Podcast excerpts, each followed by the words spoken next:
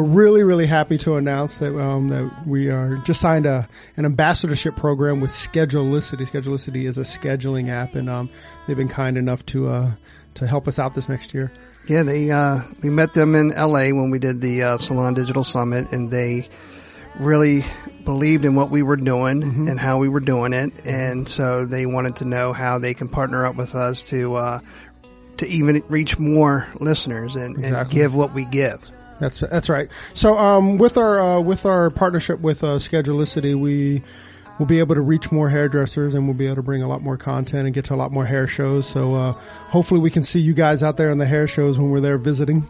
Yeah, and and they're going to give us a, some business tips uh, throughout the podcast as well. And I'm so excited that you know we're partnering up with people that believe in the same things we believe in.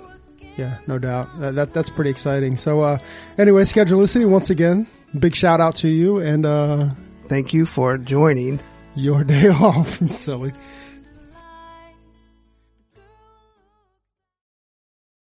This episode is brought to you by Visit Williamsburg. In Williamsburg, Virginia, there's never too much of a good thing. Whether you're a foodie, a golfer, a history buff, a shopaholic, an outdoor enthusiast, or a thrill seeker, you'll find what you came for here and more. So ask yourself, what is it you want? Discover Williamsburg and plan your trip at visitwilliamsburg.com. Hey, hey, welcome to your day off. My name is Corey. Of course, sitting with my best bud, Tony. What's up, man? What's going on, homie? So, uh, big shout out to uh, our man Jerry at at, uh, at at Schedulicity. Jerry was at the um, Hair Love Retreat, uh, Elizabeth Faye's Hair Love Retreat, and he, um, our our guest today, he kind of put us on, put her on our radar. Yeah, because when he came back, he's like, "Wow, this this particular person really touched him, and he was really uh, he had she had him thinking. You know what I mean? Like, wow, Mhm. her story was amazing, and we and we we're bringing her on today because there's a lot of people. Today's today's topic is going to be about mental health, but Mhm. more than that, it's it's it's about a person's journey through our industry with that, and and how she overcame, and how how others, you know, what she does to to help others, but you know, it, there's a lot of people um, that you know maybe are afraid to talk about it, but she's not. You know what I mean? That's She- amazing. yeah, right? yeah. that's the gift, that- right? that's, the truly gift. the gift, right? So she's she's going to actually bring it up uh, in the light and uh, really share her story with everybody. And Mm-hmm. I, I'm just totally just very grateful that she's uh, open and honest about it. that a hundred percent. I'm also very grateful that um that she's choosing uh like our podcast to kind of to, to kind of tell her story. So yeah, yeah, thankful for that as well. yeah. So um, you know, Should enough get- about me and you. I know, right? I don't I don't know where we're gonna go. So uh, uh but I'm excited. Uh, uh, I'm totally excited. You know what I mean? which is weird to talk about. I'm excited to talk about mental health. yeah. but, but we all, in, in some way, uh, are affected, whether personally or we know someone. So you know what I mean. It's it's one of those things that you know, the more than that it's in the open, the better we we can. Uh, The better we all are, right? Hundred percent. That's awesome. So today our guest is Rachel Ringwood. Say it three times. Rachel Ringwood. Rachel Ringwood. I got it. That was two very slowly, but you got it. well, I'm not gonna- who knows where we end up then? Right. So our guest is Rachel Ringwood, and and again, you know, just uh, thank you to Jerry and um for for kind of putting us on our, on our radar. Um, so Miss Rachel Ringwood, welcome to your day off. Hi guys, how are you? I'm so excited to be here. This is going to be ah, exciting. Yeah, Thanks, we're man. yeah we're like I said before, we're grateful and we're excited to have you on. Thank you so much. No, of course, this is exciting. I think this is a huge topic that needs to be spread, and people need to hear about it. And you're right, people don't talk about it as much, and I think it's a really important topic for hairstylists, artists, anybody who is in the industry to really kind of focus on and just take a time to actually like think more about it because I think that's the biggest thing. So so where are you from? Where did you grow up? I'm actually born, I was born in Santa Monica, California. I was raised in Los Angeles. I did my schooling and hair and everything in California and Reseda. And I started working in California and then I actually moved to Miami. So I'm currently in Miami. So you kind of did the reverse. Most people on the East Coast head out to, Yeah. out to L.A. or California. Kind of Yeah. I flipped it. What brought, what, what took you to Miami? Um, I met my husband on Instagram. Oh, sweet. wait, wait, you can do that? Well, it, dating app. okay so the crazy thing is is it actually was before DMs were even a thing. So my husband's actually a barber and I got very into barbering and I was very infatuated with it. So I went on a rampage and started following a bunch of barbers. And him and I started following each other for maybe about eight months. And I was in a relationship, he was in a relationship. And one day out of nowhere, again, before DMs, he comments on a photo that I posted. And he just said, Wow, you are so beautiful to me. And for that, instead of being like, Yo, girl, what's up? Like, you know, like, oh, this guy was kind of cool.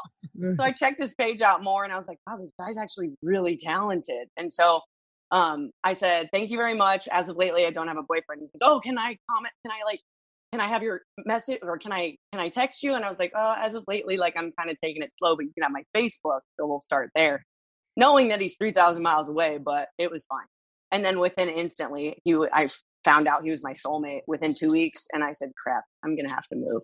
And three months later, I moved, picked up everything, left my full clientele in Los Angeles, moved cross country in my car, and ended up in Miami and tried to rebuild a whole clientele. But we're married now, six years later, so it worked out. Congratulations. Thanks. Yeah. That's pretty cool, man. Yeah. I didn't even know you could date on Instagram. now, yeah. Nowadays it might be a little more sketch, but it was all you single back dudes, all you single barbers out there, or anybody, you know, listen to his pickup point. That was yeah, slick. Yeah, right? what was his Uh, line? What was it like? You're you beautiful are to me. to me. So y'all pay attention. he gets that all the time. People are like, "How'd you get that?" And he's like, "I was just being nice." Like, and that was it. Genuine. He was genuine. That's how our conversation just started talking. And then the coolest thing is, we actually then just started talking about hair.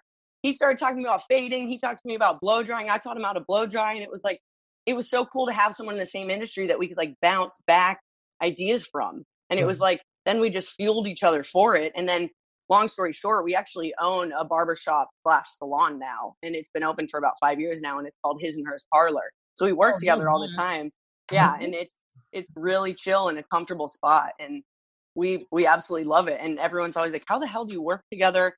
You work together, you live together, you've been together." I said, "I don't know. It just works. He's my best friend, and we just fuel each other." And I think that's what's really important too is is because we can kind of like bounce ideas off each other and be in the same mind space too. I love that. kind kind of like a fairy tale type story, yeah. you know. That um. So so you're a Cosmo then, and he's a barber. Yep. I do all I'll do all the cuts and colors for women, and he does Uh-huh. all the ba- barbers. He does the cuts, shaves, hot towels. But they do they're really good at styling and um and finishing too, because that was Oh, something that. I helped him with. That yeah, yeah, stepped it up a bit. That's pretty cool, man. I love the Mhm. name too. His and her parlor. I love it too. I just I wrote it down, man. Yeah, That might be that might be a podcast in itself to bring Yeah. you two, uh, lovebirds on the uh, podcast and see how and uh, ask you all those questions that you just uh, you just you just said. right. yeah, we have a How do you do pretty it? crazy story. Yeah, it's fun though. Yeah. Uh, it's been open for about five years. Yeah, November will be five years now. Wow. That's pretty cool. How's business? business honestly we can't complain we're in a tiny little spot in like Wynwood miami before Wynwood was a thing um, before the arts and everything came in it was kind of sketch to be honest but the space we found we just fell in love with it. It's a tiny spot it's a four it's a three chair barbershop and a two chair salon. So the cool thing is you actually walk into the front door and it's the barbershop. Designed very dapper hardwood floors subway tiles wood very elegant. You walk through these double doors that we had made and it's my side. And it's like hmm. two chair it's like beachy. There's plants everywhere a lot of colors. It feels like two different worlds in one space. So it's really cool because we bounce again we bounce ideas off each other but there's times that he handles the barbershop and i handle the, the girl side but it's cool because if he has any questions with styling he'll just come over to my side and vice versa. If i have like a fade i'm trying to do on a girl I'm like hey babe can you like help me with this real quick? And everyone is such family that honestly we don't accept walk-ins. We're apartment we're appointment only. I am i'm booked up the boys are booked up and it's it's it's kind of like a family. You walk in there it mm. feels like a family and that's all we kind of want you know and that's what we're really really happy about and our clientele has been with my husband he's been in miami his whole life he has clients been doing for seven eight years that have followed him around and it's been really cool to have that and we're we're really happy with what we're doing we're obviously trying to keep growing but we just released our first product line too in december so it's a tiny little five product line right now called two tone styling it's for men and women but it's mostly like two pomades, a texture spray, a boosting powder, and a beard oil. And it's just to show that anybody can use what products. It doesn't matter what sex or what gender. I have short hair. I get tight fades and I use the product on my hair. But I'll do like an updo and I'll like manipulate a braid and I'll put the clay in there too and the texture powder. Just we're just really happy with what we're doing and we actually exclusively sell it out of our shop. We don't do it online and and we've been doing pretty well. But it, as again, we created something that we wanted to do and what our clients use mostly in Miami because Miami's weather is really nuts too. I had to learn how to restyle when I moved to Miami because of humidity, man. Like that is hard. that is no joke. Jack. No joke. Yeah. There's none on the West Coast. no, I'm dry California. It's like you walk outside, your hair looks perfect, you know? So kind of oh, had to like retrain. So. Greenwood and Wynwood. yeah, Wynwood. Yeah, Arts District. Awesome. Yeah. so you're you're you're so busy. I mean, you know, not only you know now you've been married for the last six years. You, you guys open up a shop, but you also do a lot of teaching outside of our industry. Yeah. let's let's get into that story. How did all that come about? Um, it's actually quite interesting because I have to kind of delve into my story a little bit because I grew up with like four boys. I have two brothers and two cousins. They're all the same ages as me. So I grew up smack in the middle of four boys. I was actually an athlete most of my life. I grew up playing softball and soccer at the age of six. I did travel ball, and it was funny. I've always been a very busy kid. I'd go to school Monday through Friday, and I'd travel and do tournaments Friday through Sunday, or Sunday, Saturday, and Sunday. And it was something that I've always liked. But for me, I always needed an outlet because I was very hyper and very artsy, but I couldn't focus in class. So my parents put me in sports, and that physical outlet for me was very important. So fast forward a few years going through high school, I ended up going through a lot of my own mental states. And I actually um, went through my own like food issues. I actually was a cutter. I actually was hospitalized. I actually, I'll, I'll go into it because I'm not scared. I feel like people need to hear this, but I actually did attempt suicide, which put me in a psych ward for a few months. And I think that was a game changer in my life because I actually had a few nurses that told me this is the sickest kid we've ever had. And I had belief, a deep core belief that I was not, like I was going to be okay. But half of me, obviously, in your own ego, in your own mind, you're like, no, I'm the worst kid. I'm not going to get better. I'm not okay. You're artist. You know, you just beat yourself up. But I had this one nurse that told me, no, you're good. You're not crazy. Just draw. Do like find a creative outlet and draw. So I was actually not allowed to have anything when I was in the hospital because they were scared I was going to hurt myself. So this guy gave me a marker and a paper and I just started coloring. And that was when I really realized that art was needed in my life. And I, from that day, said, okay, whatever I'm going to do in my future, I know I have to do stuff with my hands or I have to be creative because I just can't do a nine to five. I knew that. That was not for me. So, fast forward going through high school, still doing college, still doing softball, soccer, all that stuff. My goal then was to actually get scouted to play college softball. So I actually did that when I was a sophomore in high school, but I actually had to wait two years to get to actually play. So fast forward, my grades got up. I thank God my eligibility was good. I got scouted to play college softball. Um, went to do that. I decided I didn't want to play because my coach, unfortunately, was pretty abusive. And I decided I wanted to do photography. Photography was another outlet I did which helped me be creative behind the camera and in front of the camera. And then I could do hair and makeup and kind of really kind of do and create my own pieces. Um, I decided not to play, and my coach told me that photographers don't make anything in life. So I've had a lot of people tell me, like, no, no, no. And I've always kind of really, in my core belief, no, I can do this. So I decided not to play softball, got stuck in all general ed classes in college, decided that wasn't for me, dropped all general ed, and did all photography classes. Mm-hmm. Fast forward the whole year, I loved it, fell in love. Didn't didn't know where I was going to go from it, but I just knew where I was at in that moment. I needed to still be creative, and that was a healthy coping skill for me in my mental state. And um, I remember doing my final project. My teacher said, "You have to do a headshot. You have to hire a hair and makeup artist, and you have to do this beautiful portrait." And I was like, "I don't have any money. I can't hire a hair and makeup artist." And again, I grew up with all boys have had short hair my whole life. I was like, you know what? I can make it happen. Of course, thank God my friend is gorgeous. So I use my gorgeous friends for that help. I did her hair and makeup, very simple and like Marilyn Monroe, like gorgeous eyelashes, red lipstick, and like a top knot. And I was like, I'm gonna make sure these photos look great.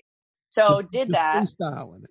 Free, yeah, I you know kind of faked it till you made it, but like made it happen and like but I had fun in the process. So did the shot, was really happy. My my final project come back, my teacher asked, Oh my God, who did the hair and makeup? And I started laughing so hard. And I said, Do you like the photo though? Because that's like what I really wanted to care about. And he goes, No, the pho- the hair and makeup, the photo, everything about it. I said, wow. I woke up the next day with the biggest epiphany of my life saying, I have to go to beauty school.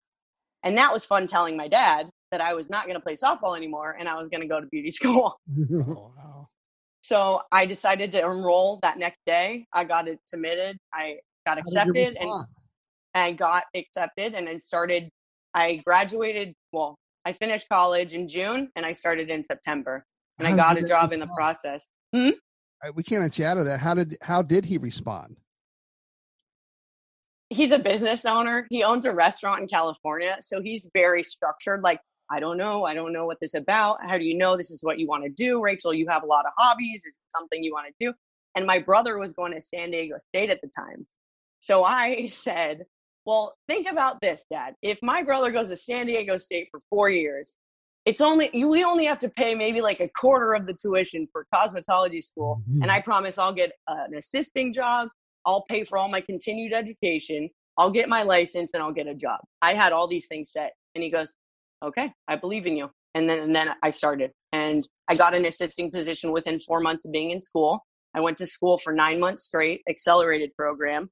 I went and then I had a mentor that trusted in me a lot. And she brought me on to actually work on a film project. And I actually did special effects makeup. And that was what I started doing. And we actually did that. It was called 168 Film Project, where you have to get the whole cast and crew, film, edit, shoot, and everything within 168 hours. Oh, wow. Yeah, it was awesome though. And we did it. And a few months later, we actually got called back because we got nominated to win hair and makeup, best hair and makeup. And my mentor was like, that, no way, no way. And I was like, we're going to win. We're going to win. Like, it's not, we're going to win. And uh, there was a hundred films and we were top five. And again, I had maybe four months of school left. And I remember being in that auditorium looking at all these places and just this gut feeling was like, if we win, this is confirmation of what I need to be doing in my life. And they called our name up and I said, You're going to talk when we win. She goes, We're not going to win. I was like, We're, You're going to talk. So they called our name. We won. We won first place hair and makeup. And I went home and showed my dad, and I, he goes, Okay, I guess this is something you can do. And I was like, All right. Yay, Dad. Oh. yeah. You know, it helps to have that sometimes. Oh, 100 percent. That's awesome.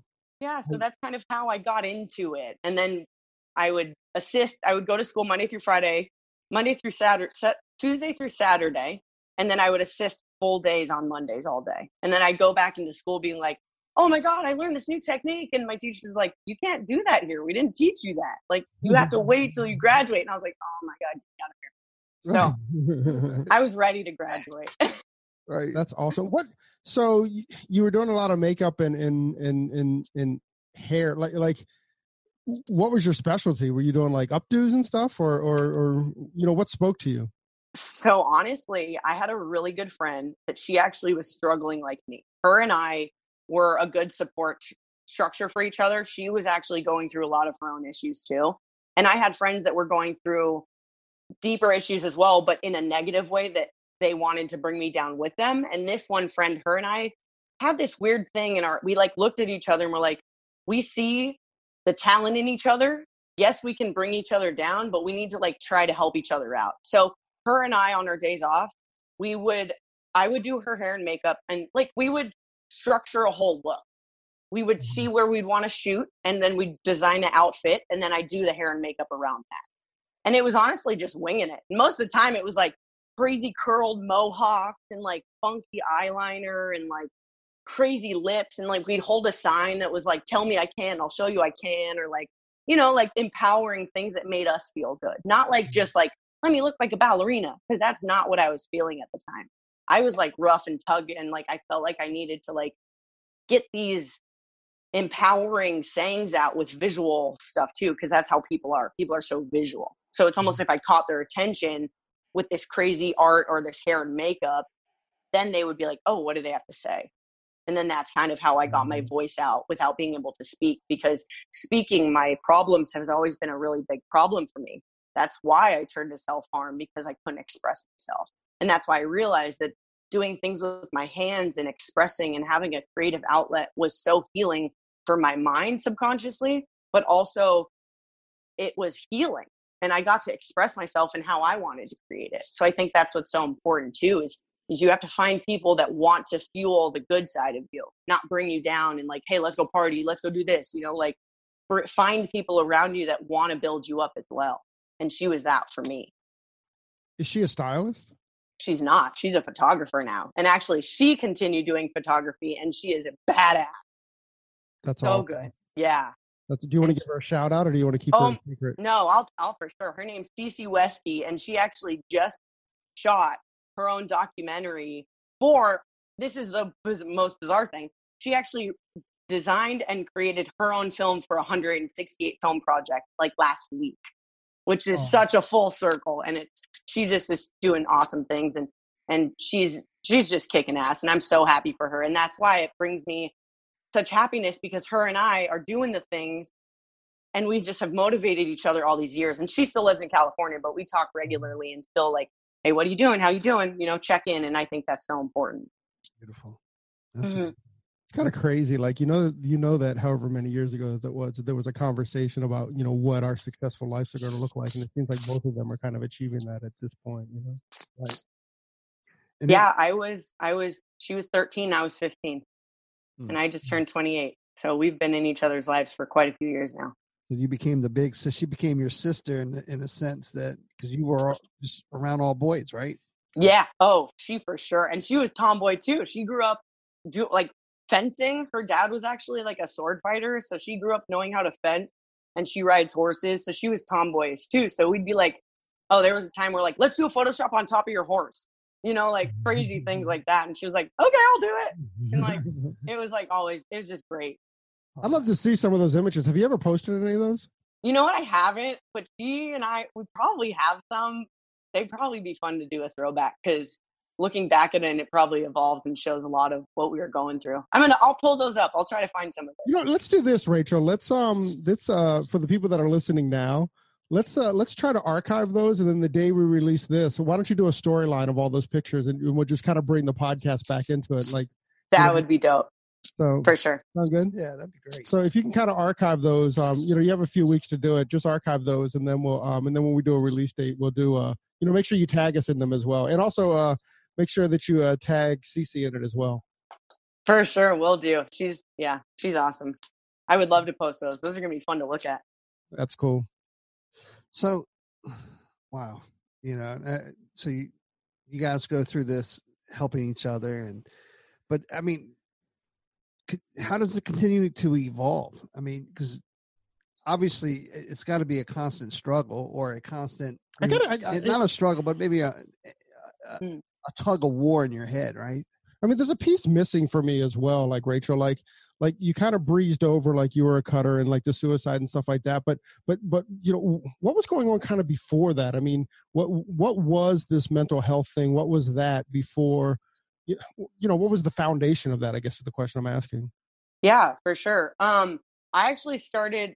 This is what's so hard about my story, and I didn't ever really understand it until the older I got.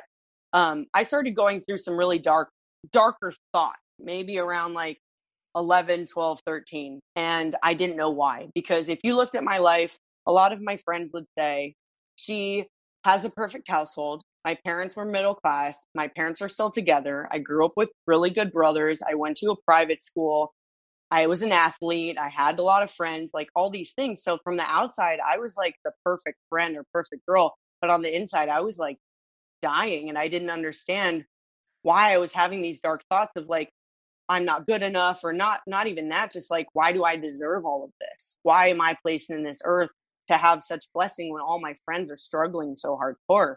And it was such a weird thing that I was the happy one for everyone. So when I would go to school, everyone's like, oh, Rach, okay, so what are we going to do today? And it was my job to make everybody else happy. And being an elementary, middle school, that was my role. And that started to really beat me up more because I didn't really understand it. And then my thoughts, I would wait till I would get home. And then all these thoughts almost just like overwhelmed me.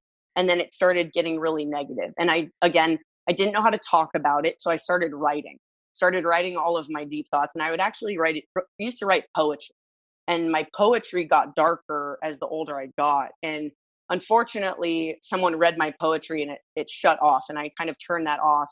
And I kind of, that's how I started holding in all of my emotions and my thoughts. And it's hard to pinpoint one specific thing, but I do remember feeling like I was not supposed to be here anymore, like I was a burden, and it started tr- triggering into that and spiraling downhill. But there was also a thought that I felt this is going to sound really crazy that I couldn't express myself vocally, so I took it out on myself. Like my mental state was so deep that I couldn't express the pain I was having mentally. And since I was an athlete, I could understand physical pain. So that's how it transformed into my cutting. And it wasn't an addiction at the beginning. And I didn't do it where anyone could see. It was like hidden and I didn't want the attention from it. But then I also had friends that were going through divorce and having struggle or having being abused and all this stuff. And I didn't understand that. And I felt like subconsciously, almost like a voodoo, like if I took the pain out on myself, it would heal them further away, which is a very morbid, deep thought. Um, but I couldn't understand why I was really going through that. But I I really I really just wanted to understand why I was going through what I was doing, but I didn't understand why. You good? Yeah, I just I, I can't really pinpoint where it all started to be honest, because it all has kind of flowed together and I feel like it just started getting darker and darker and I couldn't understand why and I never talked about it. So it just kept like getting to a point where the only thing I could do was turn into a physical release. And that's how my cutting evolved even more. And I felt like that was the only thing that was there for me. It was like a friend at that. And then it turned into a hardcore addiction. And then it turned into actually like an eating disorder. And then it turned into feeling like I had to be on all the time. So as soon as I would get to school, I was on. I was the happy one. No one knew what I was going through.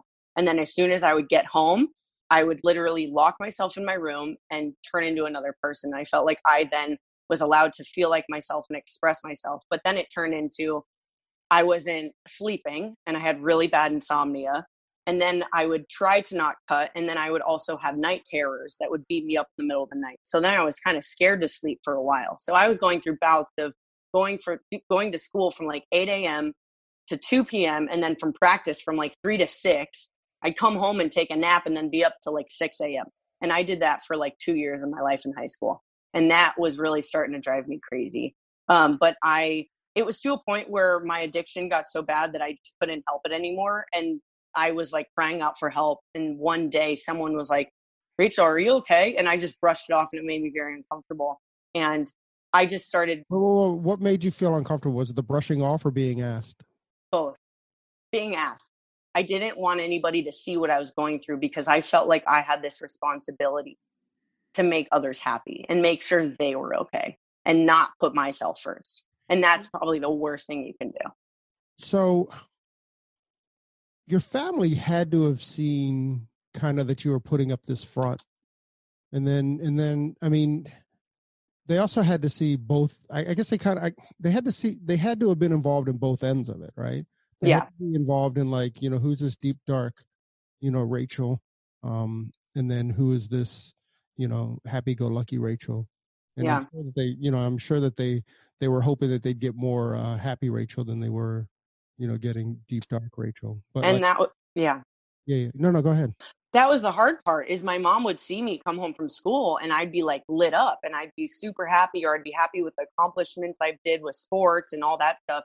And then i would just like switch and i'd go into this mindset of being like i'm the worst person i'm not good enough i don't think i'm supposed to be here anymore but that got to a point where i hit it till i was like 15 and my mom saw one of my cuts on my stomach and that's how it opened the door of conversation and then she started checking in on me and mm. there was one day where actually something happened and and she goes i think you should talk to someone and i said okay i'm okay with it because i knew i was like dying on the inside mm-hmm. but i mm-hmm. didn't want to ask for help because that was the hardest thing because i was supposed to be the strong one i wasn't supposed to be broken and so we actually talked i talked to a um a pastor and i told her all these things that i was going through and something in my gut was like all right tell her what you're going through and i told her all my thoughts i was having all these these things that was going through my head and the fear in her eyes was terrifying. And she goes, We need to go home and talk to your mom right now. And I said, No, this is why I don't talk to people. I don't want people to be scared. I don't know. But mm-hmm. I went home, she talked to my mom, and that next day I had a therapy appointment. So they took it very seriously. But I did do a really good job at trying to hide it because I didn't I thought I thought it was something that was going to go away, to be honest. But it was not. It was something embedded in my head.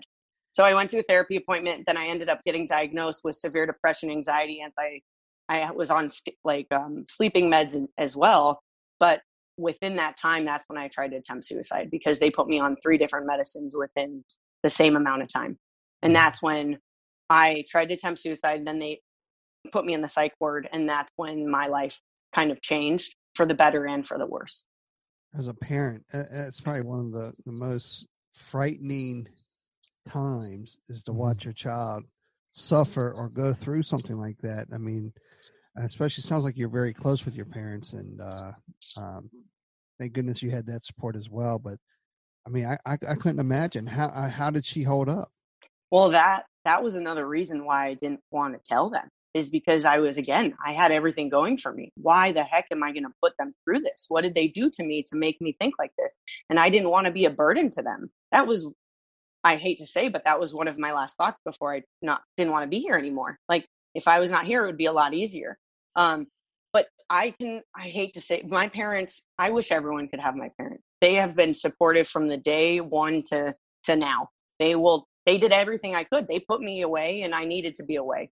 I didn't want to be there when I was a kid because I missed actually my mm-hmm. first whole semester of junior year and then I couldn't play sports and that really broke my heart too because i realized that physical mental connection for me was like my antidepressant and i couldn't do it um, but my parents have been supportive 100% and i'm very thankful for that but i i don't know what they truly felt and my mom all she says is i just want you to be okay and that's why i feel so blessed and that's why i wanted to fight for it too you know as you're telling the story, you know, it, it's impossible. Like Tony was just saying, it's impossible not to see it as a parent. You know, we we both have you know young daughters and um, yeah.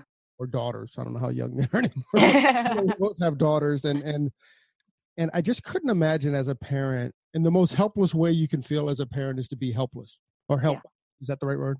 Just yeah. Just you you you can't fix this. You know, and certainly you know not to bring like a gender bias into it or anything but certainly as a dad you know um you know males are much more like you know fix it focused you know so i couldn't imagine i can't imagine again how your dad was because my daughter and i were pretty close as well i'm um, through sports as well and uh i just could never imagine like being in that being in a position where i am helpless you know for them because you know we all we want to do is fix so you know that's that's that's what i'm struggling with um struggling with in your story not whatever you know what i'm saying mm-hmm. um, so you spent your entire first semester of what did you say was your junior year? Mm-hmm. Junior of year. Of your junior year. So kind of walk us through a little bit to what it what it felt like going back to school because you kind of had to feel like you know your tail between your legs a little bit you know that your business is out there you know that everybody's talking and and and and certainly uh certainly high school can be uh can be tough when it comes to that because you know the, the people around you don't understand what that's all about too. And now you're just coming back as the crazy girl, I assume. Yeah. Um, it's actually a really interesting story because I went to a very religious private school and my high school was only about 200 kids. And I went there through K, K kindergarten through 12th grade. And I was there. So that was another thing is I had an older brother that went through that school too. So I was known as like little Ringwood. So I people knew me coming in. So they have seen me from kindergarten through the time that I was hospitalized. So they didn't really understand. It was I was happy up until that day that I was not there anymore. And it was a thing that my parents actually went to the school and talked to them because they said, What's up with Rachel? Where is she? She, she's not playing sports. Like everybody knew who I was. Mm-hmm. Since was also harder because, like you said, everyone's in each other's business and it was a small school. So my parents actually went to the school and talked to the principal and said, Hey, these are the things that Rachel's going through. She's hospitalized, but we want to try to keep her on track so she can graduate. But we do not want the teachers to talk about her when she's not here or start rumors about it. So if you can kind of control it. So I didn't know that that was actually happening. So when I decided to come back to school, I was really nervous and my dad was so sweet. And I was like, Dad, all these people are going to talk about me. They're going to wonder what happened. And in the time, I actually cut all my hair off. I looked totally different. So everyone obviously was like, oh, she had a mental breakdown. Everyone thought I was mm-hmm. pregnant. Everyone thought, you know, like, didn't like all these crazy rumors. So my dad was like, we're going to create this story that like astronauts needed you, like just being ridiculous, you know? So like we could just deter the conversation. So I have this whole mental thing like, okay, when I go, if people ask me, am I going to tell them the truth? Am I nervous? I didn't, I wasn't ready to open up yet. And I just didn't know what to really expect. But I went into school just going back and no one said anything. No one asked me how I was. No one asked me what happened. And for me, that freaked me out more, thinking, does no one care about me? You know? Right. But it wasn't in the case knowing that they were trying to respect me. But in my case, thinking I've been alone for all these years in my own head and actually been away, put away, and these are familiar faces to me, and no one cares. So I actually, that was like right in the middle of finals time. So I actually had to sit in class during finals. And to be honest, I was not ready to be released from the hospital. I tried to get out because I felt insane. I didn't want to be there. They put me on a bunch of medication and I just didn't feel sane. And so I got out and being in school though, I realized I'm not ready to be. So one of I made it like Monday through Friday on Friday, I had this really overwhelming uh, like manic episode in class and I said I need to leave. I need to leave right now or this is not going to be good. And my teacher wouldn't let me leave. And I said I have to leave. So and I hate to say this, but I started like cutting myself under my desk because it was such a pent up energy that I could not I like couldn't think and I, I went up to him again. I said, I need to leave. I went to the bathroom and called my mom, and she came and picked me up. And I actually was admitted back into the hospital that day because I ran away. It was just too overwhelming for me. Um, and I that was a time where I was hospitalized, and I almost felt at home with more of the crazy people, which is very I hate that word. You know, crazy is such a stigma. But with these kids that were going through things, I finally was like accepted a part of myself that maybe mental health is going to be a part of my life. And now I have to find healthy coping skills. It was like a time where I said, okay, you're either going to survive from this or you're not going to get better. And from a nurse, I had a nurse tell me I was on suicide watch. So that means you have to be on a nurse within three feet of 24 hours a day. And I was in my bed at like 3 a.m. And I remember having a nurse saying, This is probably the worst kid we've ever had. And that was the second time I've heard that. And I said, Damn, what is with this? I'm not a bad kid. And so halfway in my gut said, No, I'm going to get better. I'm going to overcome this. And that time when I got released the second time from the psych ward, I said, my life's changed. And that was when I was 17. And I said, I'm going to use my story for the better one day. It might not be now, but in 10 years, at least I'm going to be ready then. And it's crazy to think because 10 years full circle, that's where we're at now. And it's, it's taken me a lot of self awareness, a lot of therapy and figuring out, because I actually was diagnosed bipolar in in the psych ward and they put me on lithium, which is a very, very intensive drug, which numbed me. I had no emotions. And I'm very emotional. I'm very emotional being. I'm very sensitive. And those are things I just never understood because again, growing up with boys, you're supposed to be tough. You rub some dirt on it. You just do it. You don't think about your emotions. You don't cry. You just do it. And for me, I just couldn't understand everything that was going on in myself. So it took a lot of times realizing maybe I'm not bipolar. Maybe I'm very empathetic but I do need to find balances and and stuff that works for me. And medication is necessary for a lot of people, but a lot of people, you know, there are things that don't work. So I've been on a lot of different meds in my life, and unfortunately, I hate to say this too, but when I was in the psych ward, they actually overdosed me on lithium and released me too soon because they wanted to get me out. So by that time I got home, I was actually overdosing on my medicine and I was sick for about two weeks and I couldn't go back to school yet because of that situation and then I was on a, a correct medic medicine, but I was just like this. I was just numb. And I said, okay, if this is how life is supposed to be, I guess it's better than dying. Like I'll just be like this. And then mm-hmm. it just realized, no, I'm supposed to be an emotional being. I'm supposed to be creative. And all the medicine just numbed me. I had no creativity and I had no anything. And I said, I'd rather be hyper emotional than numb. And that's kind of what evolved into like, okay, I need to find different remedies and different ways to help myself and read and educate myself on mental health. And that's really what started my journey is when I was ready for it and talking about it. And wow. did, did you um I mean after you kind of made the decision that that that you, you had to control Rachel more than the drug control control Rachel and I don't know yeah. what the situation is now but but was was the natural kind of like move to go into some sort of um uh therapy? And like did you oh yeah do therapy or, or oh I was yeah I was in therapy a lot actually. it, but you know what I mean like like was that was that what what, what drew you? Yeah um therapy helped me a lot. It helped it he the hard thing too because when i backtrack when i was 15 when i first talked to my mom they put me with a therapist and they put me with a, a specialized kid um, therapist that was for eating disorders and for self mutilation mm-hmm. and i was with her for about i mean a few weeks to a few months. And there was one day where she was kind of tempting me with cutting and scissors in the room and I just had a panic attack and I said I I can't I just want to have a safe space. Can you please remove that from the room? I don't feel safe. And and long story short she just said I'm sorry I can't work with you anymore I don't feel like this is a good fit and I was like okay she ran out of the room my mom used to sit in the waiting room and she came and sat and told told my mom hey I'm sorry I can't work with your daughter anymore and my mom goes looks at me like what'd you do I was like I didn't do anything I thought and that was my first therapy experience. Then I was like, I'm not going back to therapy ever again, mom. This is mm-hmm. horrible. If she's a trained professional telling me that I'm too sick to work with, how the heck do I have hope? And that's where it spiraled into going into the psych ward and from there in my medicine. What do you mean she was tempting you with scissors and stuff? Well, she would, since it was, I was there mostly for self harm. She had this thing where every other appointment, she would put sharp objects in the corner of the room. And one day I just kept hyper focusing on it. Like she would have a pencil pouch with like scissors in it and like a mail opener, like these sharp things.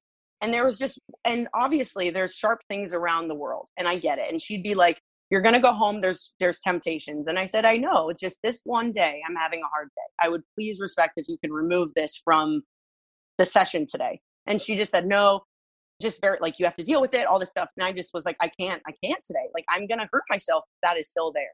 And that's what triggered her saying, Oh, I can't do it anymore, which I didn't get because I didn't threaten her. I didn't threaten my life. It was just like, I, I just, it was just a misunderstanding, I guess. And it was just, okay, I would rather not work with her anyway. I mean, our vibes didn't work out anyway, so I should have, it worked out. But I've gone to a few other therapists from then, fast forward. And when I was released the second time, I found this one guy therapist, and he was the one who truly saved my life and kept me on track and listened to me and found what what I needed to do to get better. You mentioned uh, eating disorder. Did you would yeah. you starve yourself, or would you just you know? Um, I hard to say because I was an athlete, so I would try to do that, but I would like faint, so I couldn't. So it actually turned into bulimia for a while. And the crazy thing is, is if you looked at me again as a, as a kid in high school, everyone would have been like, "Oh, she has a great body. She's athletic. She's whatever. She's solid." And I was actually a catcher, so I was like short and like solid. But you know, I had my own mental image that body dysmorphia was a really big thing for me for some reason, and I didn't understand why. And that was always a struggle, but obviously realizing that was never the answer because it was just a whole circle of me eating and then throwing up and then had to play and then I wouldn't feel good and then mentally I was like starving myself. My brain wasn't getting nutrition. And it was just a whole full cycle. But that was something that actually started off early at an early age and then developed into cutting and then dealing with both of those. Wow. Yeah. yeah. So so I guess, you know, you said 10 years full circle. Um, so throughout those 10 years, obviously, I mean, you, you know, you were going through therapy, but you're you're you're developing your skills on on how to I don't know if you you would say overcome it, but how to manage manage yeah. it, right? right? Yeah. Mm-hmm. So yeah, let's kind of let's get into the story how how you evolved until to what you're doing today. So that's what's so crazy about my story. I feel like it all kind of flows so well together because it was the time where I decided if I, when I was 17, when I got out of the hospital, that's when I said, okay, Rachel, what really makes you happy? And at that time, it was sports. In sports, I said, okay, my goal is to get scouted. My goal is to play college ball. And I knew I wasn't going to go to a four year if I wasn't playing sports because school was not my thing really. Um, but I did that, and that was my goal, and I did. But I actually wanted to get scouted to play college, um, play in the Olympics. But we actually, they actually took softball out of the Olympics because UCLA, I mean, U USA wins every year, so that was kind of unfortunate. But I decided to focus more on that, and then I really started finding anytime that I wanted to do something negative to myself, I tried to replace it with something positive. So if I was catching myself being like, "Oh, I just want to stay in my room all day," I would force myself to go outside and like try to create something or build something with my hands or um, I have a lot of hobbies that I've picked up over the years. Everything is creative. Um, but I realized that that was my biggest thing. I said, okay, if I'm going to live this life, I have to do stuff creative on a daily basis, whether it be drawing, whether it be poetry, making jewelry, knitting, crazy. I love doing all that stuff. But I really believe that managing my mental health has has a big hand in hand with creativity. Mm. So, uh, like, like you kind of went through the story, and you know you were young at the time. How did you? And, and I don't even know if you have, but like, like how did you? I'm gonna we'll just put it out there. How did you avoid addictions, or or is it something that you kind of went through? Because that, that seems like kind of like the natural kind of like progression of this, and we certainly see a lot. I mean, we did a whole month on addictions. Um, you know back last october so like how did you did you avoid it or or or, what was your relationship with it like that yeah for sure um i actually do think i have an addictive personality um, mm-hmm. so I think that's why when I get so obsessed with something, I like hyper focus on it, and that's like the only thing that my brain focuses on. So when it came to my eating disorder, I felt like it turned into addiction at that point. and then my cutting turned into addiction. Um, actually, when I was 15 too, I would steal my parents' alcohol and I started drinking. So I would drink and then that would trigger my cutting and my mental state even worse. And mm-hmm. it was one of those things that as a young age, again, not understanding what was going on in my head, when I would drink, it would numb me. And I felt like finally I could escape from my brain. But when I was hospitalized and my parents found out that I was doing that, obviously I stopped drinking till I was older. And then I actually stopped drinking till I was about 21.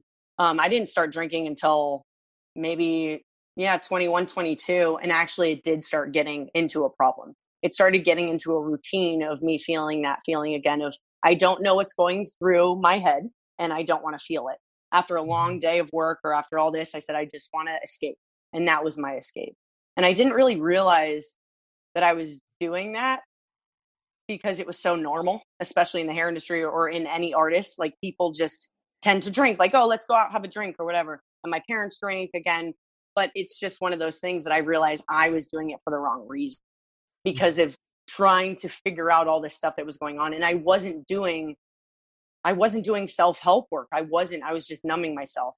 And the older I got, it didn't transform into me drinking every day. It was when I was having a very overwhelming moment or I couldn't focus on what was happening, then that's when I would drink. And then I just like numb myself till I blacked out and that was really hard it's hard for me to say because i don't really talk about that side of it but i think it mm-hmm. really important but unfor- I, i'm very happy to say i never got into drugs um, because i kind of knew if i did i would be a goner because of my personality but my mom also scared the crap out of me when i was younger like about drugs um, but luckily i've i've stayed clear of that great awareness though yeah, yeah. I mean, amazing. A, a lot I'm of people don't have that type of self control, but that's great self control and great awareness. I'm kind of blown away too how like, and I kind of want to get into what you're doing now to to, to let's be honest, mm-hmm. your sessions now to keep you uh, to keep, yeah to keep, clear, but but I'm I'm kind of blown away by like you said the self awareness and like you know the thing about self awareness is catching it early,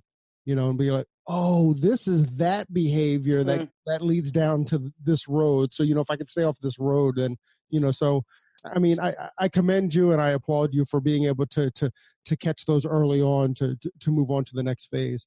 So, um, I mean, right now, like, and and we talked about this, I guess, uh, yesterday or last night. Like, you just put up a yoga video, and and and I thought it was pretty cool. So, what what what stuff are you doing? Um, you know, not only to help other people, but what are you doing to kind of like, uh, you know, to to re re-energize those um those uh those those positive roads yeah so so fast forward after all that, hair was something that really kept me focused on my daily. So I wanted to put my effort in other people. Again, I love making people happy. So me being able to do an out a creative outlet as well as make people happy was a good thing. So being in the salon every day surrounding with good people and clients really helped me feel that. So in the in the last years I realized that when I started doing hair, I thought that if you were a successful hairstylist, you didn't have a lunch break.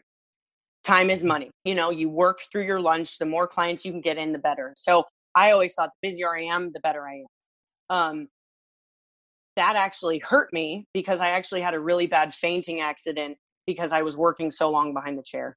Um, two and a half years ago, I fainted and hit my head on the floor, and it took me out of the salon for about three to six months. Mm. And I lost my equilibrium. I couldn't walk for about two weeks. Um, I had to cancel three months worth of appointments. And that was when I truly realized that hairstylists and artists do not take care of themselves physically as well as mentally. Obviously, I've been doing my own self work in the last few years with my own therapy and my own mental stuff. And I do, thank you. I like to be very self aware and catch myself because I feel like I've gone through so much now, I can be very aware of what I go through. But that was a trigger of how I actually got into yoga because yoga, yoga always intimidated me um, because I was never flexible. I was never, oh, that's for really pretty girls that can do yoga that look good, you know. But for me, after my head injury, it just took me out of my own ball game. Um, I realized I need to do something that got my mental state better as well as my physical state. So I started doing yoga to get my equilibrium back because I had no hand eye coordination anymore. I actually developed vertigo from my fall. And since I had so many head injuries in my past because of sports, it was such a gnarly concussion that they told me if I have another head injury, I could become a vegetable. And that is really terrifying to me because I'm very tough and I'm very athletic. So that's scary to think that in my next few years, like if I can't afford another head injury. And when I fainted, I all my body weight dropped and I hit the white right quadrant of my head. And when I woke up a minute later, my I had a hematoma the size of a grapefruit that just popped out of the side of my head. And I later realized that that head injury or hematoma had a 50% chance of survival rate. And luckily, my head didn't crack open. So that was a huge life change for me. And I realized this is not me. I felt like I was in a whole nother body. And that was actually when I decided, wow, we need to focus more on our mental health and physical health and tie those two together. Um, so that was when I really started focusing on that. And it was really hard because I felt like I was letting everybody down.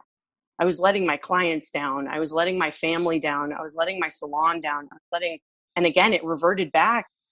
It almost reverted me back 10 years to my mental state as a little kid. And the crazy part is the corner of the head I hit was all emotion, creativity, and memory.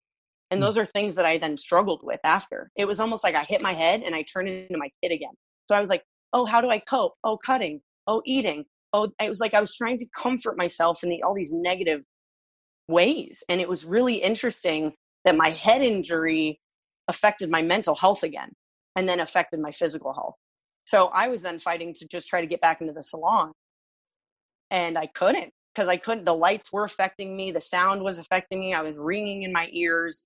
Um, and so that was kind of, I started really like putting myself first again and realized, okay, I'm going to do something and try to get back and get back my strength. And then in that whole process, I realized, Rachel, this is not about you. This is about so many other people. And you have to use your story to help educate others. And I have gone through so much in my life for some reason. And that was another thing. I didn't realize why I was going through all this stuff. And now I realize, okay, if I had to go through it and I survived it, it's my time to use my voice to help bring awareness to different parts of life and to not be shameful for it, you know, because all of us are human and all of us have our own mental phases and physical phases. And a lot of us have a little, uh, invisible injuries we don't know about and don't talk about, you know, and that's what's Mm-hmm. really strong. And I think that's what brings us all together. So I'm just trying to help bring that and and yoga then has been my safe haven and I then have now been able to get back behind the chair and strengthen myself and strengthen strengthen my mental and physical because you are forced to have that connection and that is what's so important and I feel like it's almost like such a present in life when you know when your mind and body is connected when they're just not doing their own things. Because your mind can talk you out of things so easily and your body's still doing its thing and your mind's like no you're mm-hmm. supposed to go this way. And it's like no i'm supposed to be in the present. I'm supposed to be here right now. So that was a big my head injury really kind of shook me up a bit and kind of changed how i thought and what i realized in the hair industry especially hairstylists. We do not take care of ourselves. And i didn't want it to happen to me but i'm kind of glad i did because then i can now bring awareness to it and try to shed some light on this topic and addiction and anything that hairstylists tend to go through or anybody So how are you? So how are you reaching? You know, I mean, it's one thing for Rachel to sit back and go, "Oh yeah, hairdressers need to do this or hairstylists need to do this," but like, what what's your commitment to the industry there? Like, what are you doing to to help the hairstylist? Uh, I mean, other than this podcast, you know, but to bring awareness to this and like, what what? How are you owning it? I guess is what I'm saying for the industry. yeah so that's actually been kind of a challenge for me in the last few years because it was almost like as soon as it happened it was like i need to i need to do this but i think for the last few years it was so tough because i didn't again you have to follow what is your path and what you're supposed to be doing for the longest time i thought i was supposed to be educating with hair i thought i was supposed to be working with companies and all this stuff and then something in my gut was like nope there's other hairstylists that can educate on hair i need to be educating on something else and then with this I realized I have to tell my story. So I was trying to structure like a class. I was trying to do that. And then I realized all of it starts with a conversation. It starts with bringing awareness and talking about it and then going from there because I've, I actually have had the opportunity to speak at Hair Love. This was my second year. And the number of women that came up to me after saying, wow, people don't talk about this. Wow, I feel connected. Wow, this is amazing. That is really what has blown me away. But I've I'm trying to do my own videos of how to stretch or how to take care of yourself behind the chair. I try to do tips on how to mm-hmm. fuel yourself before the day or how to make sure you eat during your busy day or pack snacks or healthy snacks or get up an hour before work and meditate or breathe or don't just get up and rush to the salon and then you're like, "Oh my gosh, I have 30 clients today and I can't breathe and you're just overwhelmed the whole day." There's ways that you can stop and integrate your mental awareness during your day. Um, but I do believe that there's a whole avenue with this for stylists. And I think that it's only kind of the beginning. But I love that people are becoming open minded to it now because I feel like a lot of people were just like, oh, I'll deal with that later. You know, oh, that's not something. But I'm here to say, like, this is something we all need to bring awareness now. And I think it's just kind of bringing thoughts to your own inter- internal stuff because that's the thing is i can tell you hey what works for me is not going to work for you say like my release is hey i love going to the gym for 10 minutes a day say you hate going to the gym why would i tell you go to the gym every morning like you then you're like in hell you're on your own space so you have to find stuff i try to tell stylists you have to find a little piece of paradise every single day and integrate that into your life because what's going to happen is yes, it's always good to have something to look forward to. Like in three months, oh, I'm going on a trip. I'm going to go see family. I'm going to go on a staycation. Like that is always, I think, is extremely important to have. And my dad always taught me that. Have something to look forward to because you work hard, you need to enjoy your life too. But I do believe that we're always trying to find this balance.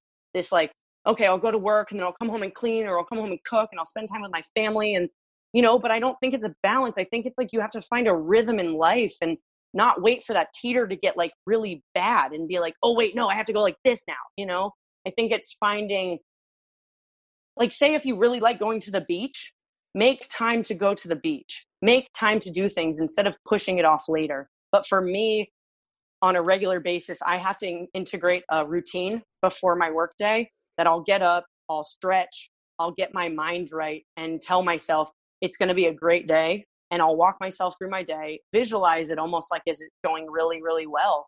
And obviously things come up and things change. But I think when you have that self awareness going into your day, instead of just like, oh crap, I'm late. I have to go to this. I hate this client. I have this person on my books today. I don't have a lunch break. I don't have, you know, it's like you kind of, we're all in control. We're in the driver's seat. And mm. as stylists, we're in the driver's seat doing color. But we don't think about being in the driver's seat of our life or our head. We're in control of our thoughts. And if you're a jerk, you can have control of what you're going to say. you know, you just have to think about it. And that's it. It's all self-awareness and this reality, but like like I said people are becoming more open-minded to it because I've talked about this stuff for years and if you go down down on my Instagram like I've talked about it from the beginning because that's just who my life has been.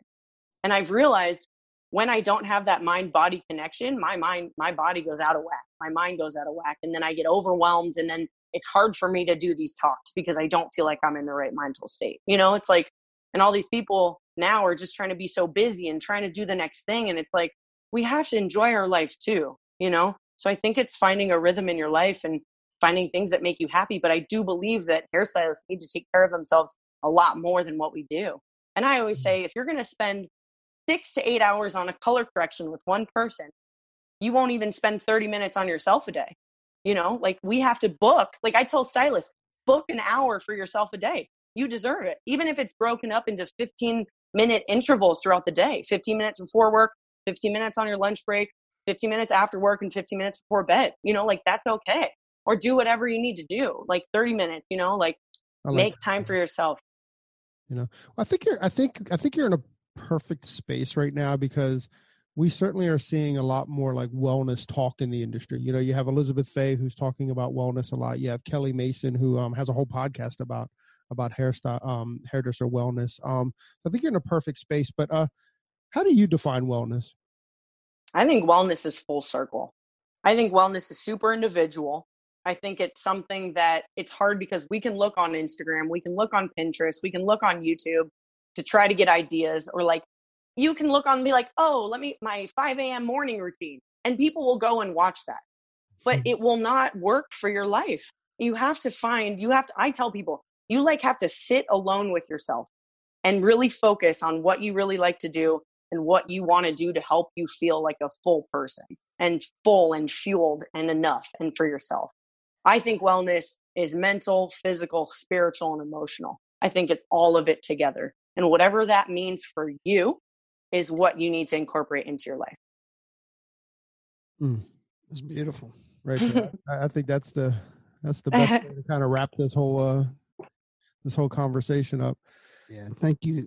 Thank you so much. yeah, I mean, thanks for being vulnerable and thanks for sharing your story with us. Um, I mean, is there if if if is there any way uh is there anything you want to push out there or plug out there or how people can find you or uh you know maybe reach out to you? Just yeah. money, right? Yeah.